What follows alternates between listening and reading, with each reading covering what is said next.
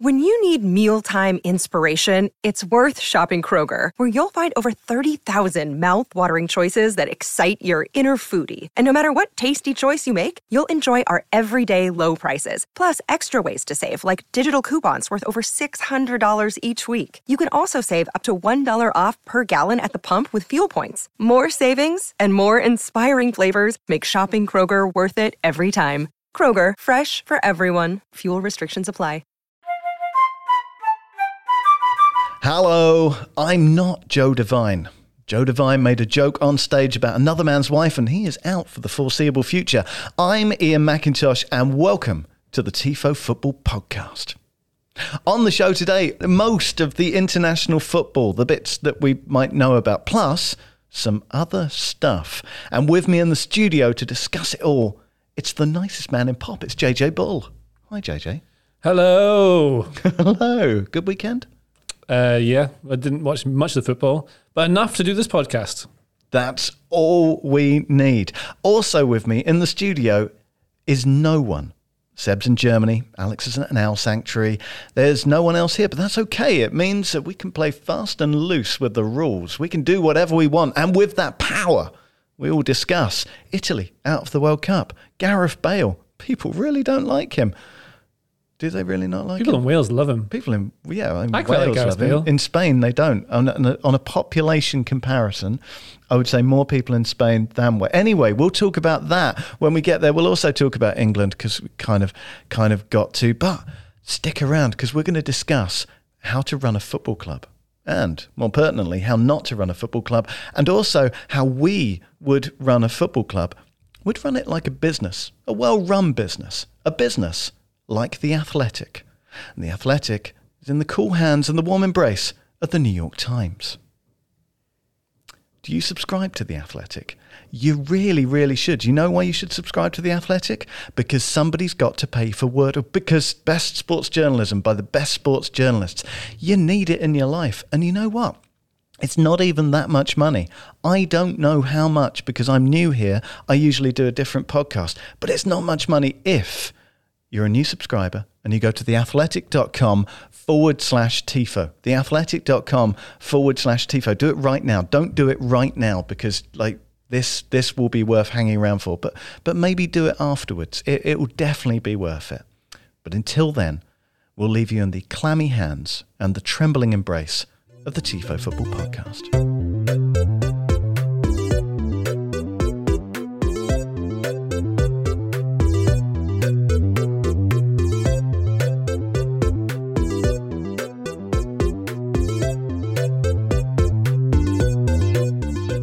Loads of football around the world, and we're a football podcast. I think if you put those two things together, it spells content. Yes. It really does. Many content. Audio and visual. Um, let's start with the biggest story of the week. The last time I watched Italy, they were beating England at Wembley uh, on, a, on a penalty shootout that, let's be honest, kind of flattered England a bit. They should have done it in 90 minutes.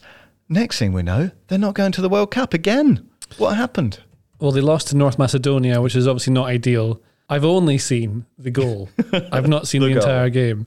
But I know there's a, a couple of WhatsApp groups I'm in with some Italians in them, and they were very upset about it. They've had they had many, many, many shots on goal. I think the best analysis of the Italian team can be done by the guy who cuts my hair. We should have booked him. Love the guy called Giovanni. He's a, he's a great guy, really funny. But he says the problem with Italy now is they don't really have a goal scorer. They don't have strikers. He always says they don't have players like Baggio anymore or those sorts of quality forwards. They've got Ciro Immobile up front. And then I think there's some sort of noise now about uh, Lorenzo Insigne and Jorginho and someone else might possibly have retired after this game. Uh, but this is not ideal for, I mean, obviously, well, that's a stupid thing to say. Obviously, it's not ideal about the World Cup. It was their only task to qualify for the World Cup, and they failed in that task. Yeah. In 2010, they crashed out of the World Cup in the group stages, and I wish I could remember which player it was, but he said if it looked like we were slow out there, it was because the weight of the star on our shirt dragged us down. Um, which was a really lovely, beautiful, poetic way of talking about pressure and on a team and the expectation of repeating that triumph. I can't imagine an English player managing to to be so eloquent in such a moment of pain. Well, All no. of which is a very long way of uh, long way round the houses of saying, was it pressure and expectation? Did they set a bar so high that they couldn't meet it?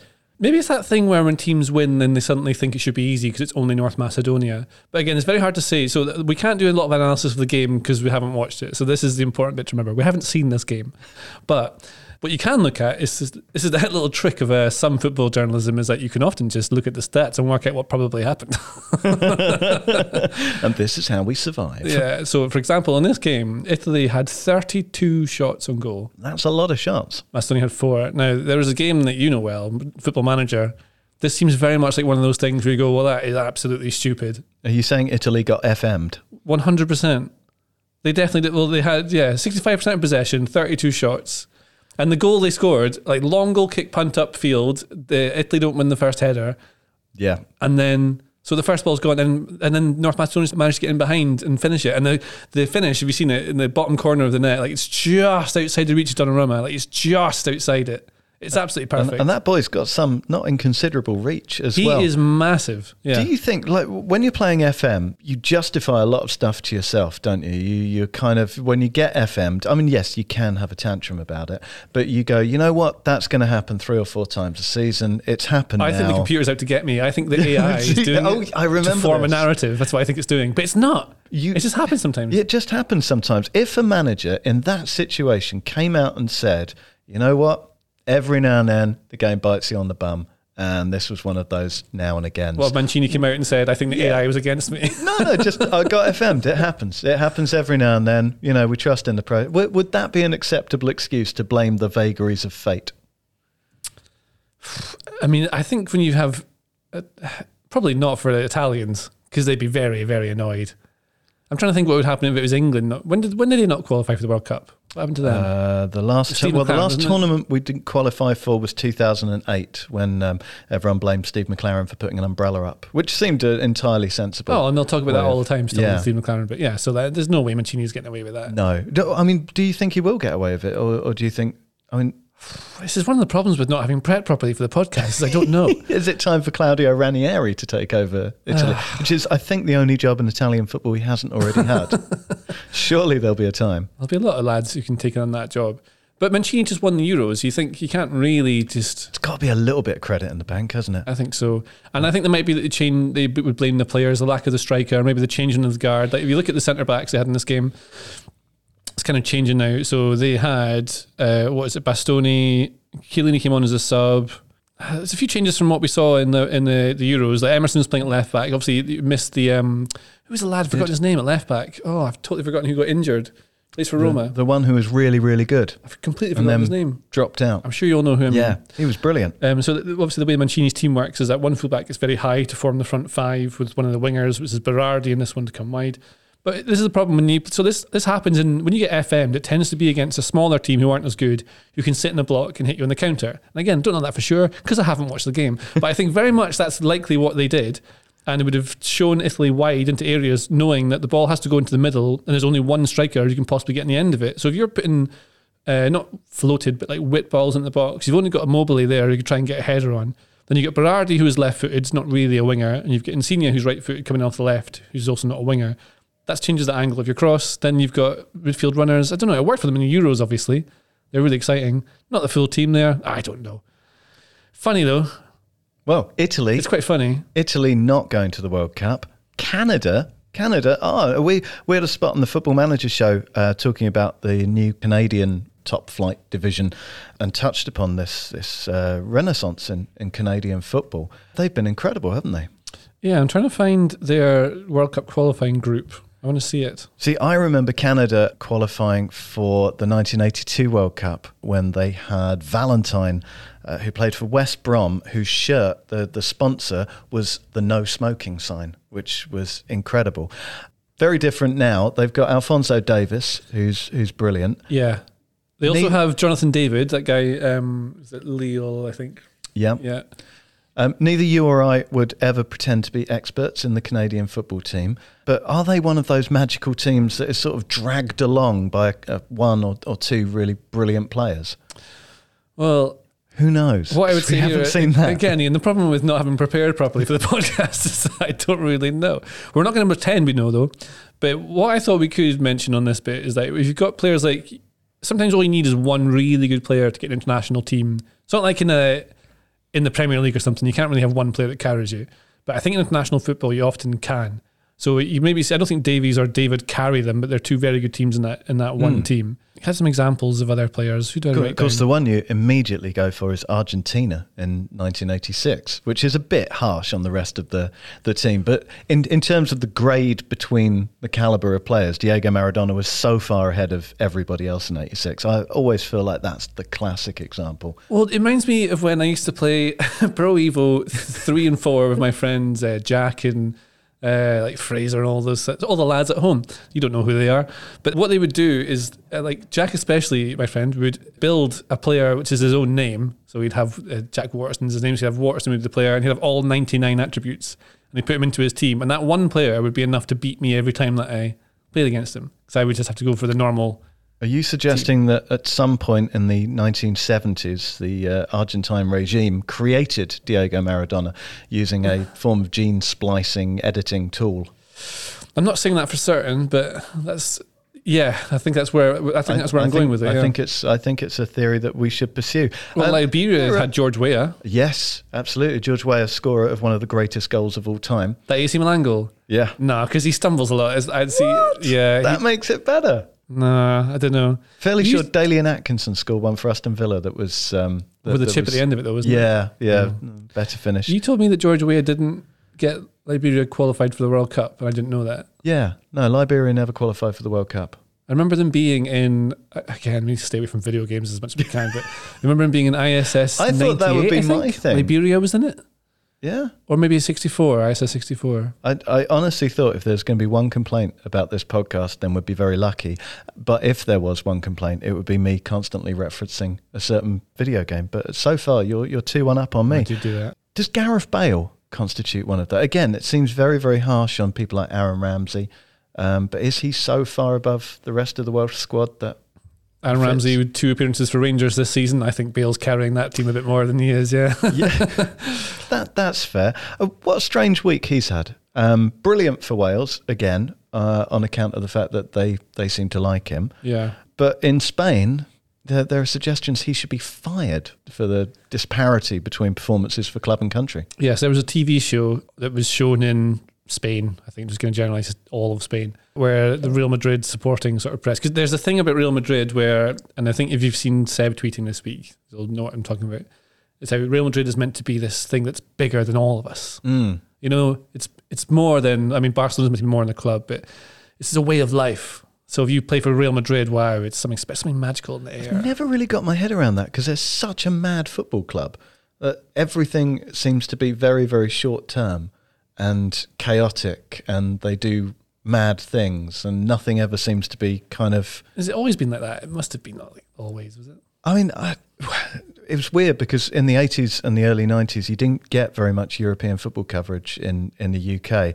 But certainly, you know, from around the 90s, where Del Bosque was doing really well and then got sacked, and then they had the Galactico policy, which turned out not to be a very sustainable way of running a football club. There always seems to be something, and yet all, all footballers revere them in a way that. I don't know. It always seems kind of incongruous with the idea of this sort of stable, sort of sustainable behemoth of a football club. They always seem to be completely insane. What What did Bale do that uh, has blown it? Was it the ranking golf above Real Madrid? No, it's because he doesn't buy into that whole the, the thing of Real Madrid. So because he just treats it like a business where he gets paid very, very well to not do an awful lot. I mean, he hardly ever plays. You know, he was on the bench all the time. It's reported to be six hundred thousand pound a week, isn't it? Yeah, something like that. That's all right. isn't you wouldn't, you wouldn't, you wouldn't move. He's got so much money, and also it's not like he hasn't done anything. So like Bale has won more trophies than Zidane. He scored more goals than Figo. He scored. I mean, he scored a bicycle kick sort of winner in the Champions League final. He's done everything at Real Madrid. He's won every single thing he could have done. Was it three Champions Leagues he's won? Four four, Champions Leagues. Four Champions Leagues. Um, he's now been at Real Madrid for longer than he was at Tottenham, which seems baffling. So he is one of their all-time best players. Like he, he actually must be. He's not going to get invited back for any reunions. No, and this is the weird thing. It's, it's because he doesn't buy into that. So even though he technically is one of the best players, he doesn't care about Real Madrid. He's just there because it's the most famous club in the world and he can play for them. And uh, you know, it's it's the biggest job I guess you can get as a player, right? Playing for Real or I guess maybe was it Real, Manu, Barca, probably the biggest ones in the world. I would have thought so. Yeah, Seems fair. that's it. So they don't like him there, I think, because What what can he's he never do? fit to play either. Or is he not fit to play? Well, what he, he looked pretty fit for Wales. Well, What what can he do next when this contract expires? Because I remember him after a, one of his many Champions League victories. He was complaining about Real Madrid and how eh, the, the subtext seemed to be that he didn't like the role he was supposed to play, where he had to track back a lot. And he thought, well, God, if if you go to England. Like, how many clubs are there going to be that will give you an absolute free role? Ronaldo's already got it at Manchester United. There's surely not going to be that many major clubs in for Bale, especially not at that price. Well, I think would be Spurs, wouldn't it? Would would it? Because Spurs' finances aren't in a position where they can take on that sort of wage. I don't think he'd be getting 600 grand. No. but then, well, he went there on loan before Yeah, and he was okay. In fact, what was his numbers like when he was there? I want to find that out because that's interesting to me. What was he like? it it would. Um, Did you watch him when he was at Spurs last? Yeah, here and there. I think the the problem was when he was there first time around. I I, I covered Tottenham a lot, and he was there from that weird stage where he was a left back that no one really fancied, and Harry Redknapp wouldn't pick because he felt he was a, like a bad omen. Because I think he did thirty or forty Tottenham games without ever being on the winning side. Um, it genuinely in the camp, it was felt like no, stay well clear of him. And then he just absolutely transformed. I remember the first game of the season, watching him come out of the tunnel, and he looked like a kind of muscle-packed action hero. And then he went into a half crouch and leapt straight in the air. I swear to God, he was like five foot above the ground. His studs were five foot above the ground. That may not be literally true, but it looked like that. And he was no longer this skinny, big-eared kid from Wales who didn't really fit in. He was an absolute machine. See, I remember the machine Bale from when he went to Real. So I thought it was when he went to Real and then he Oh no, got the, involved with the fitness coaches last there. last season definitely, and maybe last two seasons at Tottenham, he was absolutely unplayable. Redknapp played him as a left winger. Uh, I think mostly it was AVB. I think that put him into that kind of middle role where he was playing as like a ten and sometimes a nine. Yeah, AVB basically just geared the entire team up to his strengths, which was it, it kind of backfired on him a little bit because the perception at the time was Bale is dragging this Tottenham team. Yeah, we're talking about it with nations. Bale is a, a one man team here, Hmm. and no one really thought actually he's kind of that influential because AVB has set up the rest of the team to make sure that that can be the case. You can do that with It's, you some players. That's like, yeah, some players you can do that. You can build everything around him. It's like Bruno Fernandes at Man United a couple of seasons ago. So that you can have, you can get an amazing season out of one player as long as everyone else is built around Yeah. that. I think Cristiano Ronaldo probably at Real Madrid for a while was had had that, and then you maybe had Messi with that for Barcelona for a little while. Not not in the Xavi and Iniesta seasons, but in more recent times you build around him, and you wonder wonder whether it's more of a hindrance. But like Bale, I don't remember being amazing when he went to Spurs on loan, but just look at his stats and who scored 10 appearances, 10 sub appearances, so a total of 20 with 11 goals. It's really good. Yeah, as far as I recall, it wasn't on the, the level it was before, but yeah, not too shabby anyway. So that's Gareth Bale. He is waiting now as we go through these these European playoffs for who gets into the World Cup. Wales obviously beat Austria. They'll, they will now wait for three months for Scotland against Ukraine. Yes. That's a thankless task for Scotland, isn't it? It's at Hampden as well. It's a one off game. So, and then the winner of that will play Wales. But yeah, I, I just don't know what's going to happen with that. It's Yeah. so tricky. That's a very difficult one. And then, as an aside as well, the, the, the memories of Wales Scotland for a World Cup playoff. It's where Jock Stein died after Scotland had secured a place in the 1986 World Cup. And um, he, he had a heart attack in the immediate aftermath, uh, which is why Alex Ferguson was manager of Scotland at 1986. So, yes, loaded with emotion for, for lots of reasons.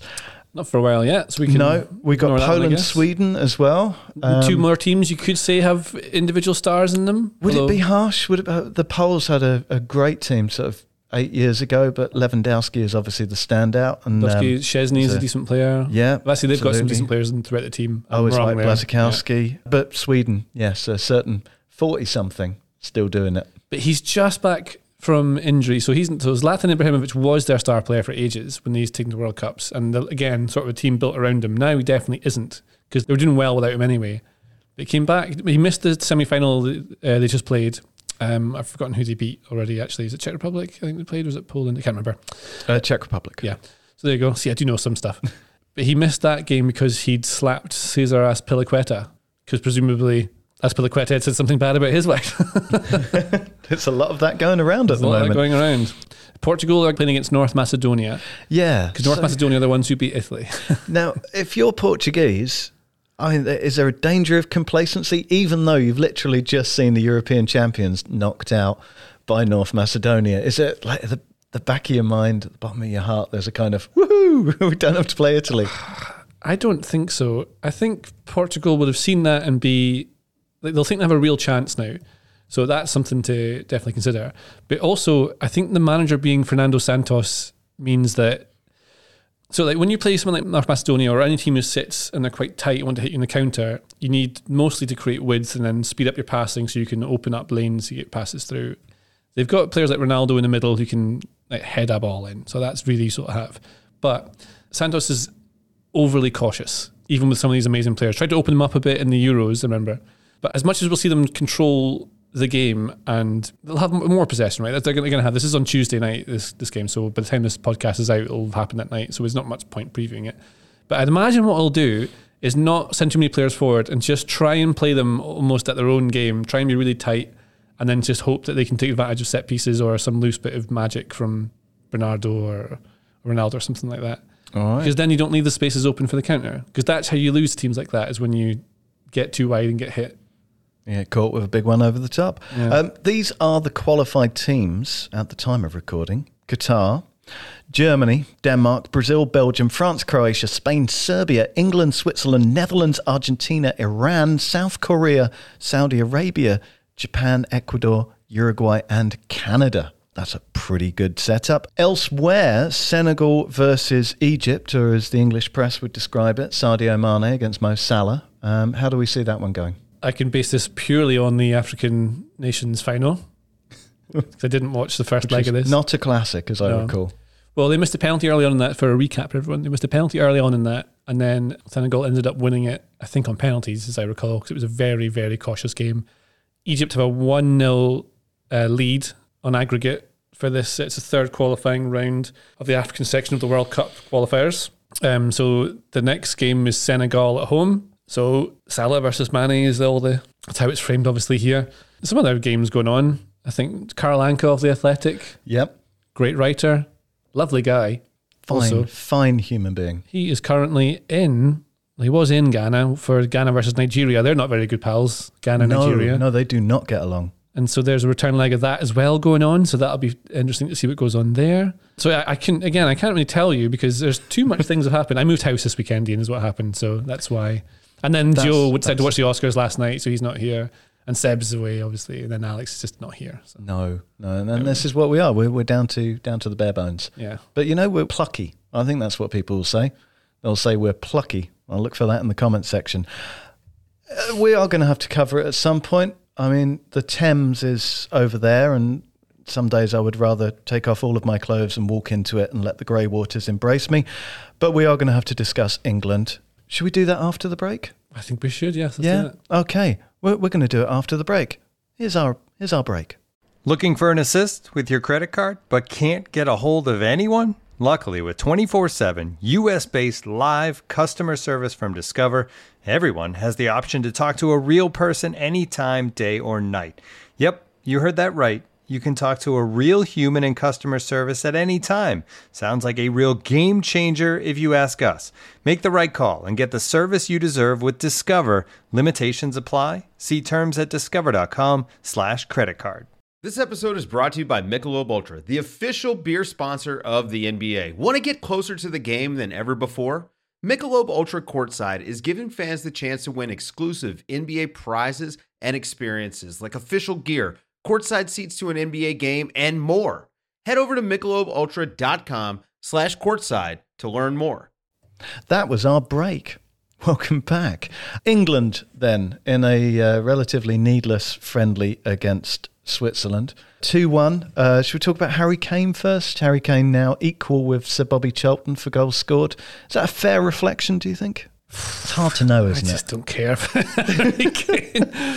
um, in, in context, this game is so unimportant that on who scored uh, page, they don't even have the match center bit with the Oh, teams wow. up on it. You know, we have the formation. Yeah, that's the haven't even- ultimate insult. Yeah. Yeah. I watched some of this game, so I did actually watch this one. It wasn't amazing. England really caught it. uh, Maybe it's the right way to do it in international football. I don't know if you agree. I think if you're overly cautious, you tend to do better than if you're attacking. Yeah, I, I, I can totally get that. I mean, it doesn't make it fun to watch, and nor does a raft of substitutions after 60 minutes. But um, but you know, that's that's the hand that we've been dealt. There are interesting subplots coming off it. I think I've particularly taken by uh, Luke Shaw saying how very happy he is at England in a way that suggested that he is not very happy at Manchester United. And usually it's the other way round, isn't it? Well, but he said, well, this is what he said. He went, it's always important to feel like you're wanted, and especially here, I always feel that here being England. I'm not saying I don't at United. That's like, oh, I didn't mean to say that. It's like when you say, uh, it's like when you say, oh, that that wallpaper's horrible. I'd never get that. And then someone goes, oh, I have that. And, oh no, no, but um, I mean, obviously some people like that. That's what he's doing. There's there's enough implication there, isn't it? So he's not happy. But then I think Alex Telles is starting ahead of him just now at United, which is kind of interesting. But I don't know why he would come out and say, like, you just don't say that stuff. They're so highly drilled with media training that you wouldn't let that sort of thing out. But then maybe just Sometimes you want to say stuff, don't you? You want to get it off your chest. Do you think that he's either trying to send a message out to to the club in general, to whoever's going to be the next manager, or do you think it's just frustration? I don't think he's trying to send a message out. I think maybe he's just comfortable with the press now because England are quite they're quite pally with the press, right? That's one of the things Southgate changed. Certainly better than it used to be. What was it? What it used to be like? Well, the um, Do you the cover England of- quite a lot with games? Very, very rarely, to be honest. But the general feeling between the key players have been, you know, soured by the Rio Ferdinand thing, the the portrayal of Gary Neville as Red Nev in certain aspects of the press, the coverage of the Wags in 2006. It used to be pretty testy, and then you go back to the 80s and the full-on media blackouts and protest at the way Bobby Robson was being treated and all sorts of stuff. It, it I suppose seems, all the like Beckham getting sent off and then getting hounded for it, that sort of thing yeah, as well. that was what's the headline on the papers? Ten heroes and one stupid boy. Is that right? That was the headline after, and then shortly Rooney afterwards, well, yeah. effigies. Yeah, uh, the Rooney coverage. It hasn't always been particularly happy. The, I think the only competitive England game I ever covered was by accident because England screwed up their group in 2016 and ended up with Iceland in the second round. So I was supposed to be covering a completely different fixture, and it turned out to be England. And what a night that was! was that where they lost to Iceland? That was where they, they didn't just lose, they just. And, and bear in mind, I'm a Southend United supporter, so I have seen a very, very low level of football, but I have never seen a collection of footballers as far underneath their level as England against Iceland. It was, by the end of it, people were just laughing. Do you know I got invited onto Eamonn Holmes' Sky News show to to discuss that game the next morning? Because that's what the people wanted a Scotsman to gleefully deconstruct the England football team's Oh. lowest ebb. I don't know why I got one of the producers asked me and I went on and um Eamonn Holmes is there and obviously as soon as I started talking to him he goes, Oh, we've got a Scotsman for because the presenters don't book the guests, it's the producers.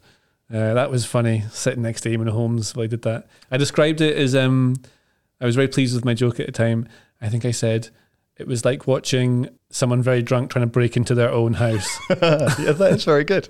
This is couldn't- yeah. That's nice. Again, another example like North Macedonia of a team very compact and hard to play against in a low block. Just being able to exploit space the, or a set piece. I can't remember how England lost that. long, a long throw was, was one of them. There you and go. then, North Macedonia uh, was a long goal kick up the pitch. There you go. That's all it takes. Do you know my favourite thing? We've got time for my favourite thing about covering England Iceland is the next day I was still in Nice. I actually had a couple of days off in Nice. Is the greatest sentence that I think I've I've ever been ever been told. and uh, I, I met some Icelandic football fans, and they were saying, you know, like what an incredible night. They were all very very hungover. Um, what an incredible night. But they said that the scariest moment was just towards the end when they realised they'd won, and the stadium there was it, it was about three miles away from where the buses dropped you off, and then it was just one narrow walkway that took you back there. And the Icelandic fans were like, "We are outnumbered by English supporters by about eight to one in this stadium, and now we've all got to walk back down the same pathway with them." And they were starting to get you know, I'm sure most of them could handle themselves and everything, but they're starting to get a little bit edgy. And uh, and this was a story I heard repeated. They left the stadium. Some England fans spotted them, came marching over, and just went, "Well played, completely deserved it. Go all the way." Yeah, I bet And even they- the bad England fans that do exist would Yeah. be like that. With there, there was not a single. Uh, I never heard anything about England fans mistreating Icelandic fans after that. They were just like, "That's an incredible football achievement." It's kind of sad we have to. Yeah. yeah, not even heard England fans do that. grabbing for straws. May have been the worst night in English football, but the fans were fans were The decent Euros about final it. wasn't great. Oh yeah. Anyway, Well, I was um, going to ask you about. I mean, I don't know. I don't know if you did. You watch the game, England Switzerland? I saw bits. What do you think of Conor Gallagher? And is he of an international standard? Well, it's quite surprising because I don't watch anywhere near as much football as I used to. You know, it used to be sort of 10, 15 games a week. And it's seeing these players that I've only sort of just seen once or twice coming through. I mean, basically, my entire life is like leaving Football Manager on autopilot for four seasons and then checking back in.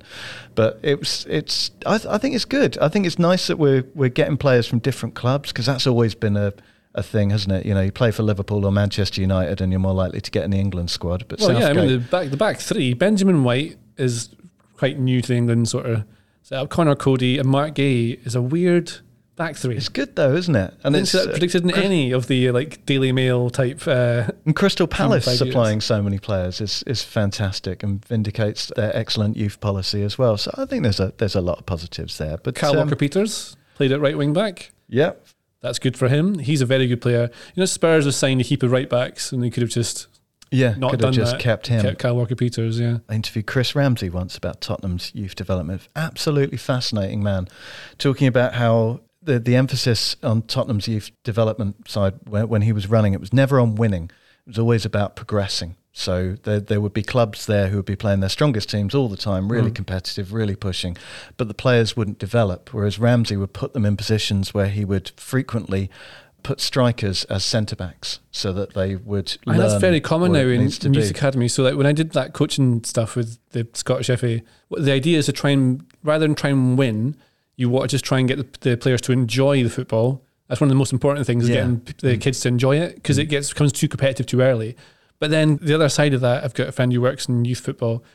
He says that they do try and do that, but also you have to get the competitive side in it because you think to Yeah. be a top footballer, it's all about the mental stuff, right? It's all about the drive, determination, aggression, which you see in Conor Gallagher, for example. Yeah. the work rate and the like absolute desperation to win.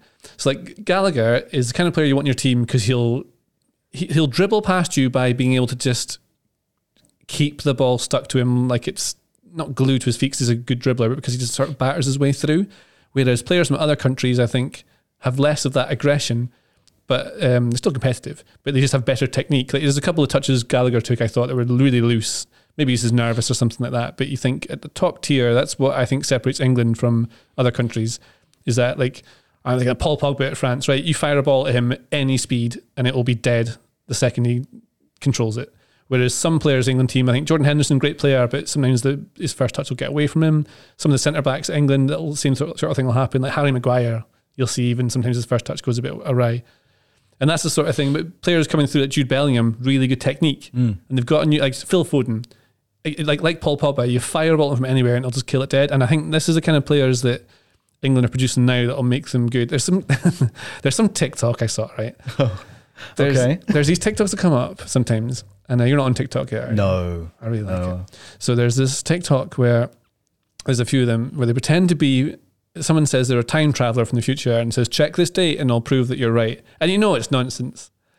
But I do have to keep checking to see something big's going to happen on like the 23rd of this month. Didn't happen. This guy, but they said in this TikTok that you can come back and you'll be proven right that England are going to win the World Cup two one against France in the final. That's what it said. So just to be clear, Yeah. we're leaning on the concept that someone has invented time travel, successfully used time travel, and instead of you know killing Hitler or getting stock market results, they are making TikToks for the likes. I'm, I'm going to drag it back. Okay. And we were talking about the, the way that players develop. And the thing that I always think goes unnoticed is that every footballer who develops through the youth system and gets into the first team is like the, the 1%. That every year group, they Yeah. tend to get signed up at the age of six it's even less now. than that. It's like point something. Yeah, and they've seen off everybody of their own age group until they go into this tiny, tiny sliver of talent that made it through.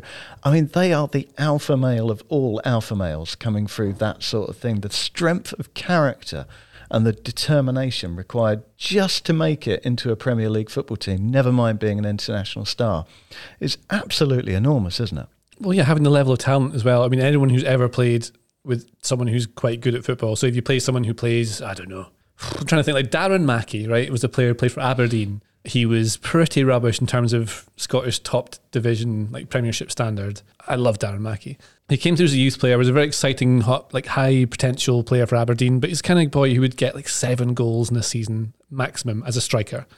Now, when he was playing at like youth level in Scotland, he was scoring something like 40 goals in 15 games for the local team, which is just mentally bit like just so much better than everyone else possibly. But when you put him in the actual league, just kind of average.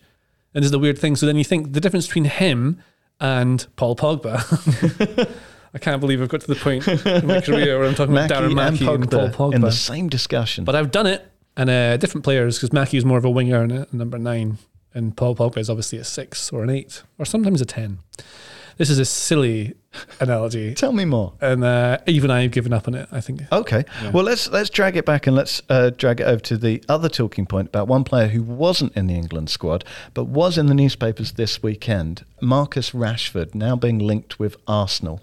Which newspapers did you see this in? Uh, I do not wish to mention these. Was it the Athletic? For fear of advertising. well, I mean, the Athletic. You know, we're we're there for we're there for the big big long reads and, and three or four sources and things like this. This this was in transfer gossip. But Marcus Rashford, he's I do like transfer gossip. It is good. He's such an interesting player because he is quite clearly a very good footballer, isn't he? And up until relatively recently, he was considered to be, you know, England, Manchester United, top striker, top player. And then recently it's st- started to ebb, ebb away, and the discourse has become that Marcus Rashford is just a good player who maybe isn't quite at that level. And it just, again, I go back to you know how immersed I was in football for many, many years, and I'm sort of outside of it now. Are, are people not allowed a bad season anymore? I don't think they are. No. Well, it's the same way in the world. You have to either be like one or zero. You can't be. Yeah. There's no middle, and it, I think there was a thing you watched about David Moyes saying the same sort of thing with managers, right? Exactly. Where, well, David Moyes' Everton were you know surprised they're staying up um, and not getting relegated. Then suddenly they're knocking on the door of the Champions League. Then suddenly they're in a relegation battle, and they sort of yo-yo for a bit before they stabilise. And everyone was just about all right with that because it was like, no, no, this is football. This happens. You've got Marcus Rashford, who's had a long season for, for his club and his country. He's come through the trauma of missing a penalty in an international final. Um, and then into this season, and yeah, by, by all accounts, he hasn't been at the level. But is he? Is he done? Is this his no. ceiling? I mean, it I seems a bit mad of Manchester United to want to throw away a homegrown talent who is a fine fine man, a fine ambassador. But United's just in a bit of a are they just a weird space? Well? They're just in a weird place, aren't they? Yeah. And they're down to like the final four candidates or something like that in their manager search. At the moment, looks like Erik Ten Hag and um, Pochettino. Ten Hag's older than Pochettino, I think. Oh, really? I think he is. He's, old, he's yeah. older than, than Guardiola, apparently. Is, is there a way back for Rashford then? Or, or does he have to go to Arsenal? I actually think a move to Arsenal would suit both Arsenal and him. I was at the Emirates a couple of weeks ago when they played Leicester, and while Lacazette was a very selfless performance, if you looked at the team and said you can have one player to to really bolster this team, you would probably look for a striker, wouldn't you? It's not Rashford. He's not. A, he's not a nine. He would play off the left or the right. I think he's better for United he tends to play off the right, but he doesn't play there much. He's normally in the left, uh, and I think Gabriel Martinelli is a superior player to Marcus Rashford, so you wouldn't want to have him there. And on the right, you've got Bukayo Saka, who I would probably say is a superior player to Rashford as Couldn't well. you make him work as a nine? He's, he's got attributes and he? has got uh, technique, he's got work rate. I don't pace. think the modern nine can play like how Rashford does unless it's in a two, especially in a system like how Mikel Arteta is playing, where the, the nine is tasked with dropping back to almost form a flat four across the front. So it's not like there's one leading three behind. So you're playing a 4 2 3 1, which is mostly what Arteta does. Well, it's, it's technically a three, but 4 2 3 1. When they attack it, they go forward as a four and uh, Lacazette drops in to pick up the ball. A lot like how um, they can play Foden and De Bruyne mm. and all those lads as false nines at, at, City. So I I don't know if it's called a false nine now. There must be a different term for it. But they drop deep to link play. They're not just there to finish off moves because a lot of these managers want their striker to arrive in space to finish off a move rather than leading it. If you've got a player like Lewandowski, you can do that. So that's the kind of player you can have to build a team around. You can lead the line because he can score from from anywhere. It can hold up people and link from a higher position further up. And I think the players have been looking at, I mean, the ones who've been linked with are players like Jonathan David, Canada, one of the, the top lads there, Alexander Isak, who's a bit more like Rashford in profile when he was a nine, playing off the, at the top. But Rashford's link play when he plays as a nine is not great because he's more of a slender, thin, like running behind player. And you need them sometimes to stretch teams, so it's useful to have a player like that. But the amount that Rashford would cost, I can't see him leaving United. I just don't think it's a real thing. But if they signed Isak at Arsenal, he'd be able to push defenders closer to their own goal just by the threat he poses by being so quick in behind. Same with Jonathan David if they were signing him. Rashford, you could say, is the same thing. But then that creates space for the two wide forwards and Odegaard in behind. That's the benefit of that. I think Arsenal would look for a different kind of. I don't think it won't be Rashford. Okay. Yeah. It's a long way of saying no, isn't it? Yeah, it was a very long way, but it was a good way because Okay. it was it was backed by fact and theory, and I, I like that. That's that's what you get here on the Tifo podcast. And if you stick around, you might get even more. But first, this. That was this, and this is now. JJ, we've done all the international football. We can just talk about stuff now. Oh, yeah. That's what I hoped for when I asked you to be on the podcast. You weren't expecting professionalism, were you? Well, we talked an awful lot about football we didn't think we were going to be doing, yeah. Yeah. I wanted to talk about buying a football club. Because you might buy a football club. Well, I mean, between you and me and, and, and you, someone actually did sound me out after the sale of Muddy Knees Media to The Athletic. I was sounded out. And I like to think it's because they were like, that guy knows how to run a business. But it was probably more, that guy's well connected with Football Manager. What a lot of headlines we'd get if he got to play it for real. And it's basically, it's always been my my dream. I've never, I'm so, so very bad at playing football. That's why I worked so hard to try and learn how to write, um, so I could write about football. But secretly, I was always like, I'd love to actually own a football club. I used to work at Halfords. That, that's great. Oh yeah, I used to work at Halfords in Chelmsford High Street, and they uh, they have this like rack of little screws and things in tiny little packets, and it was like an afternoon job. You had a box of all the screws, and you just had to sit there and find the place, and your brain would just switch off and float away. And I would always sit there thinking how I would run a football club, and the reality is is very very different from the fantasy. Um, I, I would imagine, having not actually done it, something you'd do. I mean, You're you're a creative guy. You know about football. yeah, but mine will be all nuts and I'd make some mascots out of like a giant octopus or something like that. That's the kind of stuff I'd be in That for. would be awesome. Well, I have got a small consortium of uh, friends, and we buy a lottery ticket. We, if we win the lottery, we're going to buy Aberdeen. Yeah. That's what we're going to do. But basically, just pump money into it. And then what I would do is what uh, I do in Football Manager, where I just get loads of wonder kids on loan, keep them as much as I can until they eventually love the club, and then you sign them on a free when the contract runs out, and then you win the Champions League. Yeah, that's an absolutely plausible That's the way I would do it. That, that could happen. Yeah. I mean, the first bit is plausible because I think uh, Newport County were bought by a, a lottery winner Oh, who then who then fixed them up. So it has happened before. Well, there's a lad in uh, Glasgow who gave loads of money to Partick Thistle. Yeah, it's definitely happened in Scotland at least once. So, you know, it, it could happen. But I think there's a thing when you love football as, as as long as we have and and you're just naturally inclined as a, you know, middle-aged white guy to think anything I do will work. Of course it will. The world is built for me. that you start looking at and think, well, how would I how would I do it? Is it what would be the first thing you would do if you took over Aberdeen? Octopus mascot. Octopus mascot is a great shout. Um, No one's First done thing- it. Problem that I've already identified with my keen business mind. uh When they do the mascot race, you're going to have so many peripheral things. It's going to wind resistance, drag. Um, you're going to struggle. could uh, make them so they're hev- uh, like stronger than they look and take out the other mascots. Nice. Hold them back. You could have them lower. They haven't done a mascot race in Scotland I think, for a long time. Have they not? I don't think they do that anymore. Anyway, what I actually do is, is if I owned the football club, I would do the Wonder Kids thing. That's what I would actually do. Genuinely. Because I mean, What would you do? Because it's Well- more important because you might actually be able to do this and I can't. effectively, you are actually in a good position for the Wonder Kid thing. Um, you are a football analyst. You are reasonably well connected as well. It wouldn't be difficult for you to find other people through the Tifo network, people who've been on camera to sort of come in and, and and maybe have a bit of an edge on the people who are already doing this for a living. You you, you guys do data. I mean, a TIFO football club would be quite the thing, wouldn't it? Um, with that access to Be good IRL video. Awful lot of production. yeah, get some big hits. You don't even need Netflix. You just clean up on those YouTube adverts. The thing that I always thought was um, the thing that always gets lost is it's only the football supporters who prop up these clubs. I mean, outside the Premier League, where the TV money dwarfs everything, but at a lower league, non-league level, it's only the supporters. And I would love to have some kind of almost like a, a senate for long-standing season ticket holders. I've never really quite worked out the numbers, but I'd have like a grade of loyalty that would buy you more of a say. So it'd be something like if you're a season ticket holder, you have one vote on issues. And if you've been a season ticket holder for maybe five consecutive seasons, you'd have two.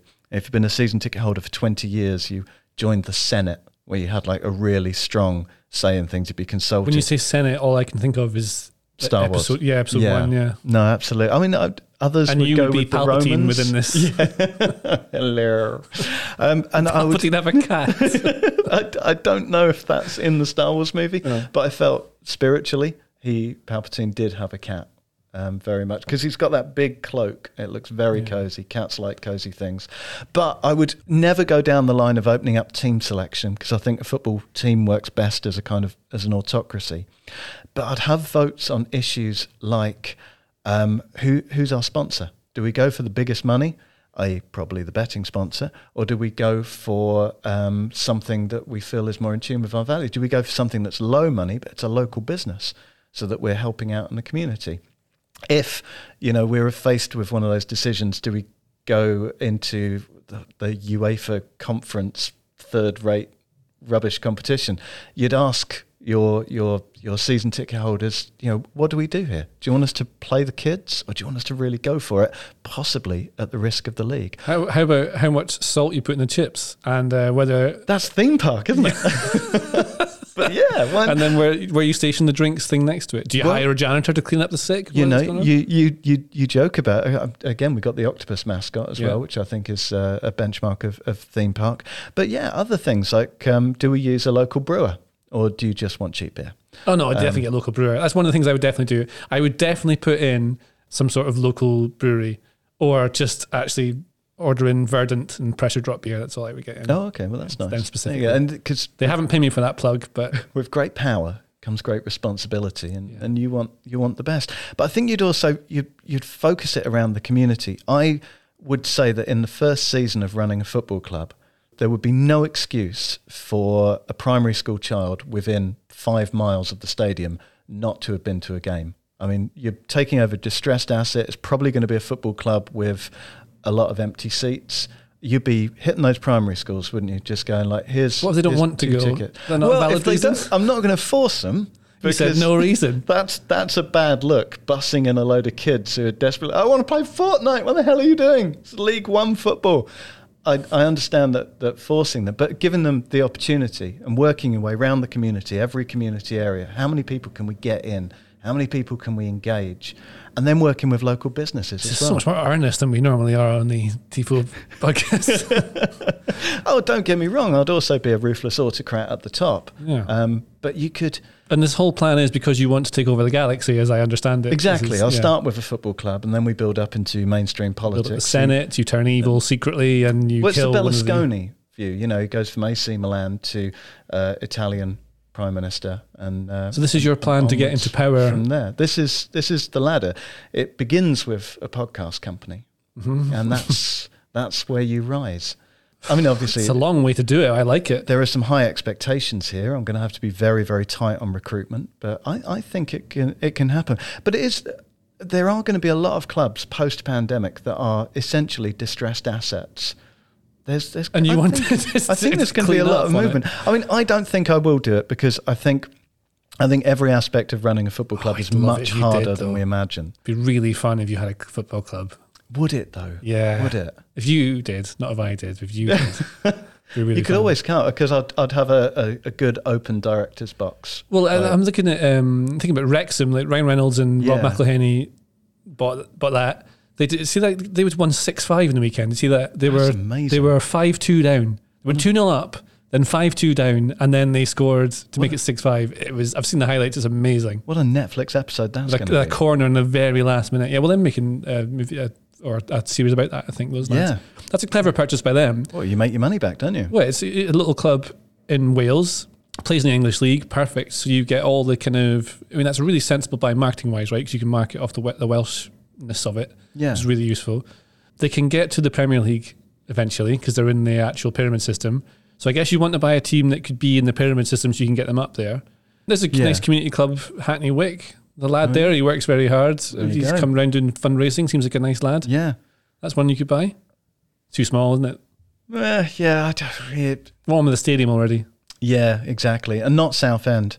Um, Hashtag United, the one that Spencer set up. Spencer, Well, Spencer I- do you know, I was going through the books of uh, Southend United a couple of weeks ago, just tracking back, and the money that is spent just keeping Roots Hall upright um, is, is you know the reason why they're very very desperate for a new stadium. But it's, it's these little things, you know, you sit there putting your little bag of screws on your hooks, thinking about you know what kind of beer you'd have, and then the reality is always so much harder. But it, it is compelling, isn't it? Yeah, I just I can't picture it because I don't think I'll ever have enough money to buy a football club. But I am all on board. Well, I don't think I've got enough money to. Oh, to I'm buy not saying you do, but but yeah, you'd have maybe more knowledge of how to run a club. Well, I mean, you know, you raise investment. Um, you, you raise the investment. You have the money. You have a, a sort of smaller stake yourself because you've you've sold it all off with these people that have faith in your ability to write about Football Manager. Here's where the fantasy starts to crumble a little bit. I think you need a lot of other people to do it, but um, but what fun! if you'd like Iain Macintosh to buy a football club so that we can go and hang out in his bar where I can make him order the beers I want, leave comments below. uh, or if you're listening on the podcast, I guess Is your him. football club a distressed asset? Do you need anybody, literally anybody, to come in? Do you have very low expectations on what constitutes a leader of business? Call me. Call me now. Hey, what else can we talk about before the time runs out? Um, I don't know. I, th- I mean, we've got the TIFO quiz tonight, so apologies to everyone who listened to the podcast where Joe read out the wrong uh, the wrong date in the calendar. That was a couple of weeks ago, though. I wasn't on the last week's podcast, so I don't know if he's dressed that. Well, there's games this week, big international games, but by the time this podcast comes out, they'll be in the evening, so that's a thing. Um, we're going to do the the quiz, some other stuff coming up. That'll be all good. Be all good. I think. I think we've. I think. I think we're You've there. hosted this like a like a master, Iain. Well, A master just, podcaster. I just threw it all together. Thank you so much for joining this very special episode of the TIFO Football Show, in which no one climbed up and punched me in the face, which I'm kind of glad about. Um, if you've got comments, leave the comments below. You know where the like button is and the subscribe button.